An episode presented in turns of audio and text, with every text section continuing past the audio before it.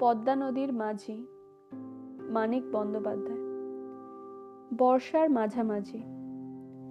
পদ্মার ইলিশ মাছ ধরার মরশুম চলিয়াছে। দিবারাত্রি কোনো সময়েই মাছ ধরিবার কামাই নাই। সন্ধ্যার সময় জাহাজ ঘাটে দাঁড়াইলে দেখা যায় নদীর বুকে শত শত আলো অনির্বাণ জোনাকির মতো ঘুরিয়া বেড়াইতেছে।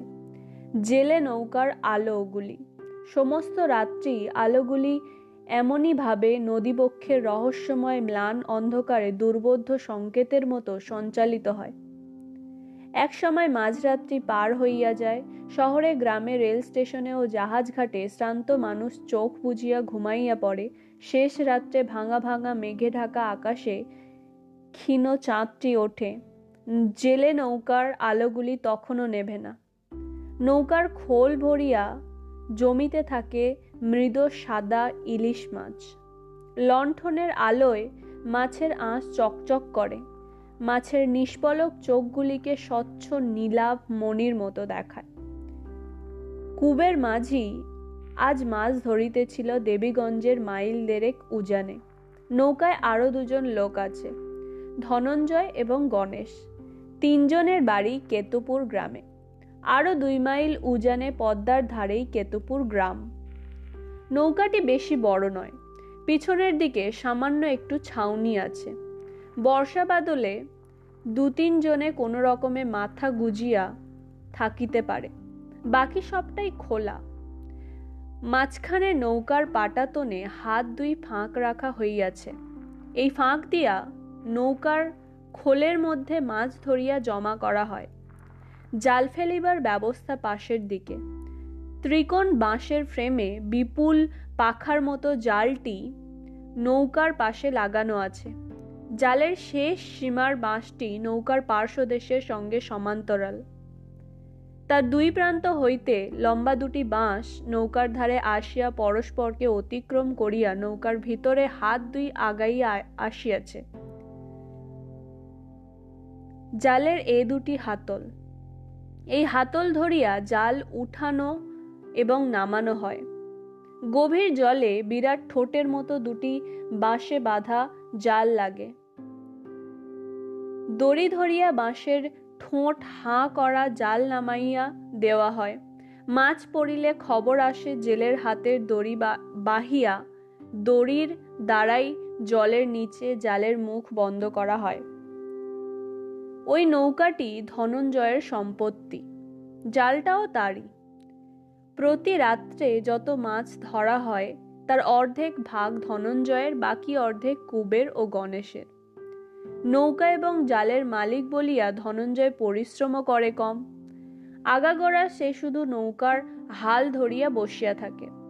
কুবের ও গণেশ হাতল ধরিয়া জালটা জলে নামায় এবং তোলে মাছগুলি সঞ্চয় করে। পদ্মার ঢেউয়ে নৌকা টলমল করিতে থাকে, আলোটা মিটমিট করিয়া জলে জোর বাতাসেও নৌকার চিরস্থায়ী গাঢ় আষ্টে গন্ধ উড়াইয়া লইতা, লইয়া যাইতে পারে না।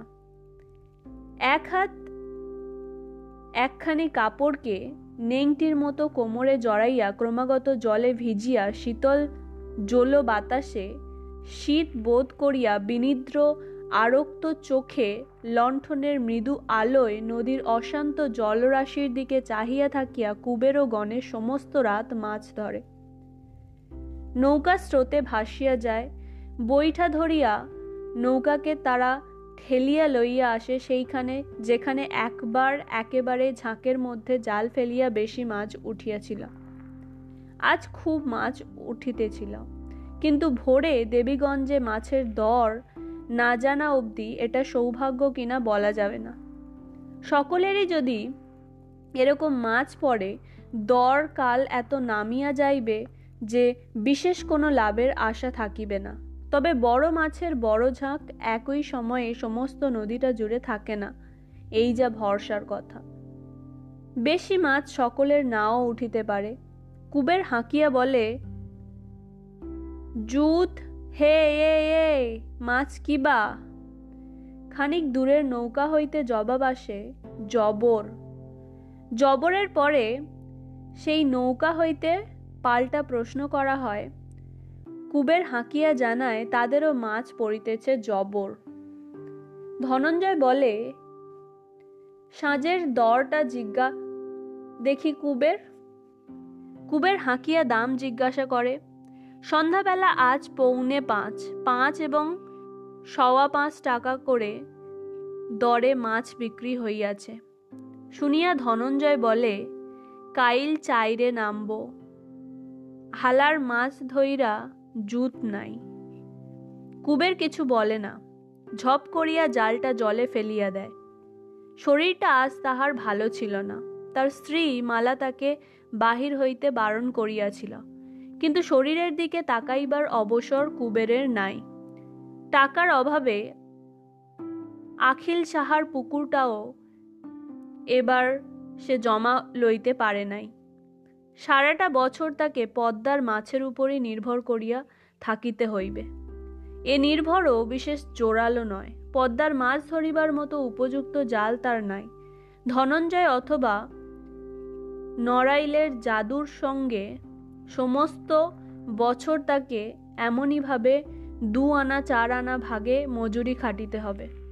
ইলিশের মরশুম ফুরালেই বিপুলা পদ্মা কৃপণ হইয়া যায়। নিজের বিরাট বিস্তৃতির মাঝে কোনখানে সে যে তার মিন সন্তানগুলিকে লুকাইয়া ফেলে খুঁজিয়া বাহির করিয়া, করা খুব কঠিন হইয়া দাঁড়ায়।